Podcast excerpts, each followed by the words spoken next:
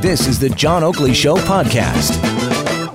Well, well, well, here it is. It's the height of the summer, and uh, we've had some good weather of late, which is really, really refreshing.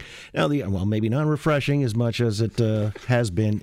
Well, intoxicating is a word I would probably use because we waited so long through the uh, winter and, well, a late spring and so on and so forth. So now enjoying the fruits of summer, which includes a lot of festivals and, uh, you know, local municipalities holding events and so on and so forth. One of the issues that has arisen, though, and is being taken out by City Council as they're examining this for next year, because uh, they missed the boat on this year, is the uh, lack of resources when it comes to, or at least the cost too, of policing these events, security detail with paid duty officers and the like. And uh, that does become somewhat of a significant concern. As we've seen, we've learned a hard lesson with the uh, recently completed Raptors Rally and Parade. Mike McCormack is the head of the Police Association, and uh, he's the one who oversees, well, the resources of his uh, people and whether or not there are significant personnel out there to, uh, I guess, staff these events. Mike, how you doing this afternoon? I'm doing good, John. I'm enjoying the weather just like you, man. It is. Welcome, a welcome change. Yes, it, it is, and a relief too, to a certain extent. But I don't know how much relief there is for your resources. I mean, this is where uh, I guess you're in the high water season, if we can say that, uh, of needing to staff these events and the like. Are you not?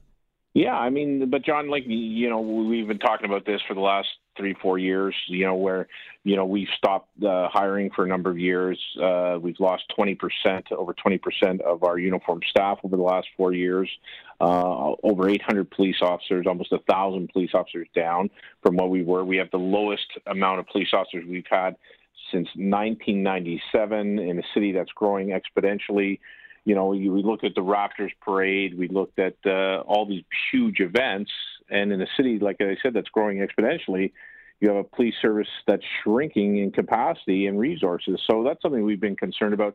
And you know, on the heels of all of this, we have a 146% increase in shooting victims over the last four years, something the chief referred to as a blip in 2015. Um, that continues to be a demand on resources, uh, complex investigations, all kinds of stuff. And lo and behold, the city or you know the police service is shocked that we don't have the resources to fill pay duties. Like, duh, you know uh, who didn't see this coming? I don't know. All right, but Mike, when it comes to these kinds of things, let's use the taste of the Danforth as, as an example in early August, and you know, a million three about uh, roughly. Now, what's the protocol there? Is uh, there like some of the regular police contingent, uh, in addition to that, security, paid duty? I mean, how do we arrive at what we might call a formula to uh, staff these events with security? Right. Well, first of all, John, what we do is, uh, you know, these are private enterprises, BIAs, business, uh, you know, associations that are putting these events together, or concerts, or whatever the venue is.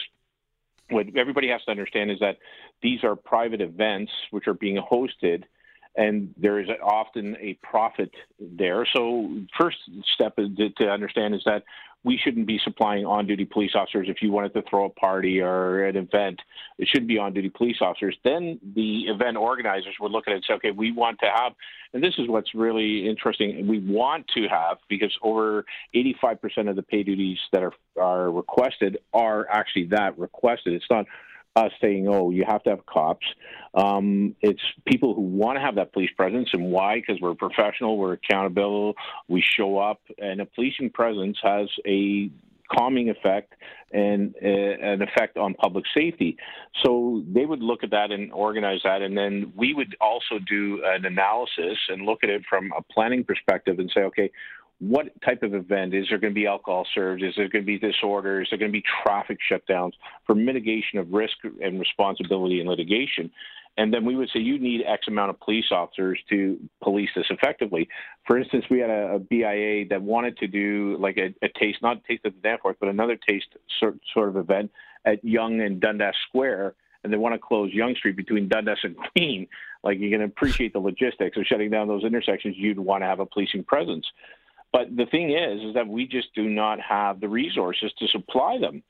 So, you know, we have all these events that are crying out for police presence, and we don't just don't have the resources. And I don't believe that that should be something that we as taxpayers should pick up the bill for. Uh, for instance, at the the MLSE and Raptors, where they didn't have enough uh, people to fill the pay duties, they were supplied with with on duty police officers, and I don't think that's right.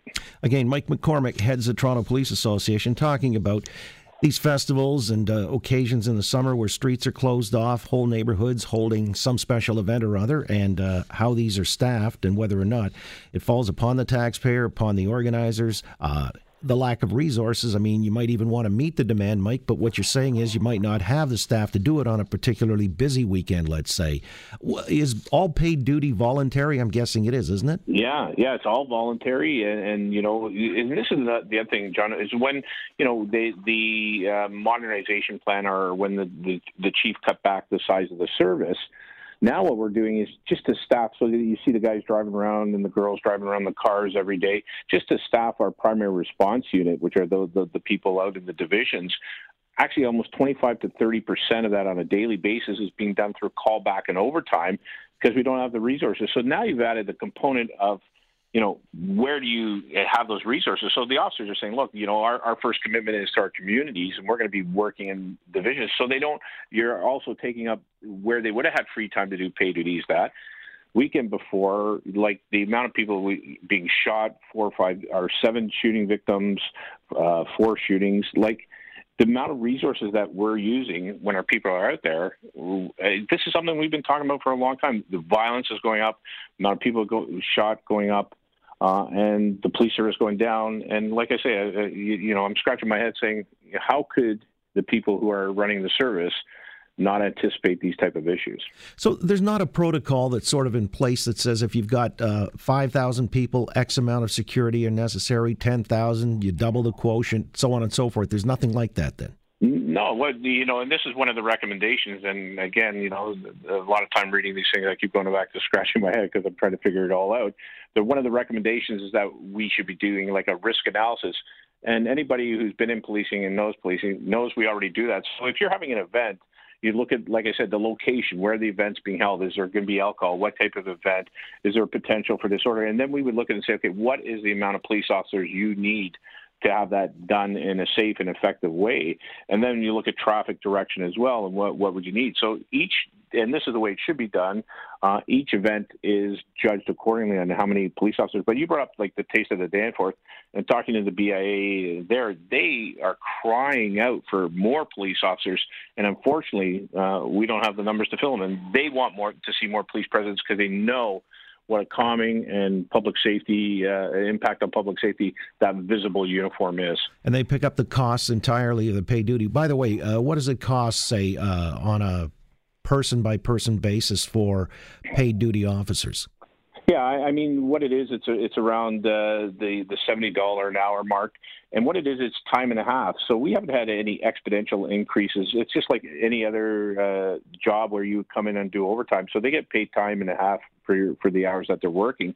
So it's just like any other uh, any other job. But you know, and another thing that we we found is like you know, a lot of people that are uh, like we we've suggested in like where you don't require pay duty to use security or somebody else like that. And what the response from a lot of the BIAs and other organizations is that they hire a security guard and it's just not the same. They, they, don't have the presence, they don't have the authorities, and people really uh, respect police officers in the city, despite what some people uh, have say. But um, you know, it, it, again, uh, I think that uh, it's it's an effective way to police these events when you have the right staff. But I do not think that we should be supplying on-duty police officers when somebody can't do pay duty and and not expecting them to pick up the tab we shouldn't be paying for that as taxpayers. Interesting. Well, you know, there are some people who have actually complained saying these paid duty officers are on their own time, but they're wearing the badge and the gun that's issued by the city, and therefore there ought to be some kind of remuneration for that privilege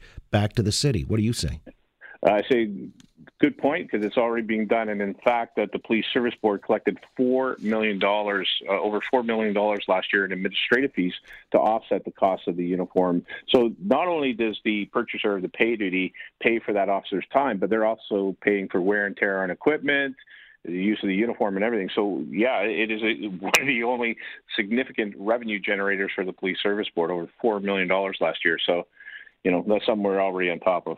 Right. And there's no separate tier that you could deputize people being like a quasi. I'm just trying to think of mitigating the costs. You, you know what I'm saying? yeah. Okay. So you deputize the guy uh, for the weekend. It's like Barney Fife. You give him one bullet. Fife, yeah. one bullet and half a gun in a barrel. Uh, so, yeah, one shoelace. So, I mean, yeah. I mean, John, the, the bottom line is like if, if you're hosting an event or I'm hosting an event, you know, I want to have the best uh, security possible. I want to have the, the most public confidence. And people love the cops and they want to see a cop, and, I, and it has a calming effect. If, if something goes sideways at event, events, and you know, we, we saw that in other jurisdictions, the UK, for instance, when they were doing the Olympics and some stuff around that, that uh, you, you know um, they had private security and, and things went sideways. Like police officers have a presence, they have an authority, and you know, I don't think you want to have a deputy, but that's a good analogy. You don't want Barney Fife there. One bullet, yeah. Deputized yeah. for the weekend. Why not? Deputized for the weekend. All right. Dogs and a cat or a dingo on a leash. I don't know. All right, Mike. We'll let you go. I appreciate your weighing right. in. Enjoy the rest of the summer. All right. Take care. You got Mike uh, McCormack is the president of the Toronto Police Association.